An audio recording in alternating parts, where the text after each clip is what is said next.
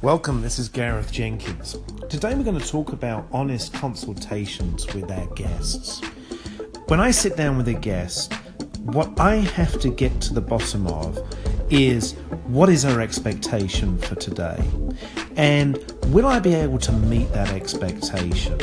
So I start off with some really simple questions. What is she prepared to do? If a guest is coming in and asking for a complete change, but she's really not comfortable with the idea of losing much hair, then I need to be honest with her and talk about the fact that I am very limited with what we can do today. In the same way, if she is not prepared to spend much time on her hair, then again I have to talk to her honestly and directly about the reality of what she is asking me to do.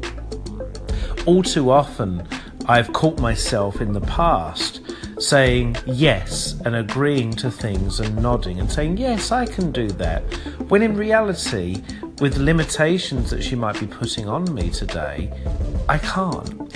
And so sit down with your guest, make sure that your consultations are done with her prior to any shampoo, uh, that she is sitting there, you can see what she's wearing, she's not got a cape on. And we can talk about specifics. I always like to talk about positives. I always talk about what we are leaving on today, not what we are cutting off. I'm very much in the business of my guests uh, compensating me for what I leave on their head. That's what makes the haircut. That's what makes the look for, for the day that they're in, and ultimately that they'll be satisfied with. So, what is she prepared to do? Is she prepared to style it?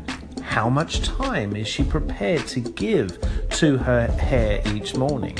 If, she, if she's prepared to work with her hair for an hour, that gives me a lot more options with potentially what she can have. Whereas if she's getting up at five o'clock in the morning because she has to get on the road and commute, so therefore she has 10 minutes, when in that case, then I'm very, very limited.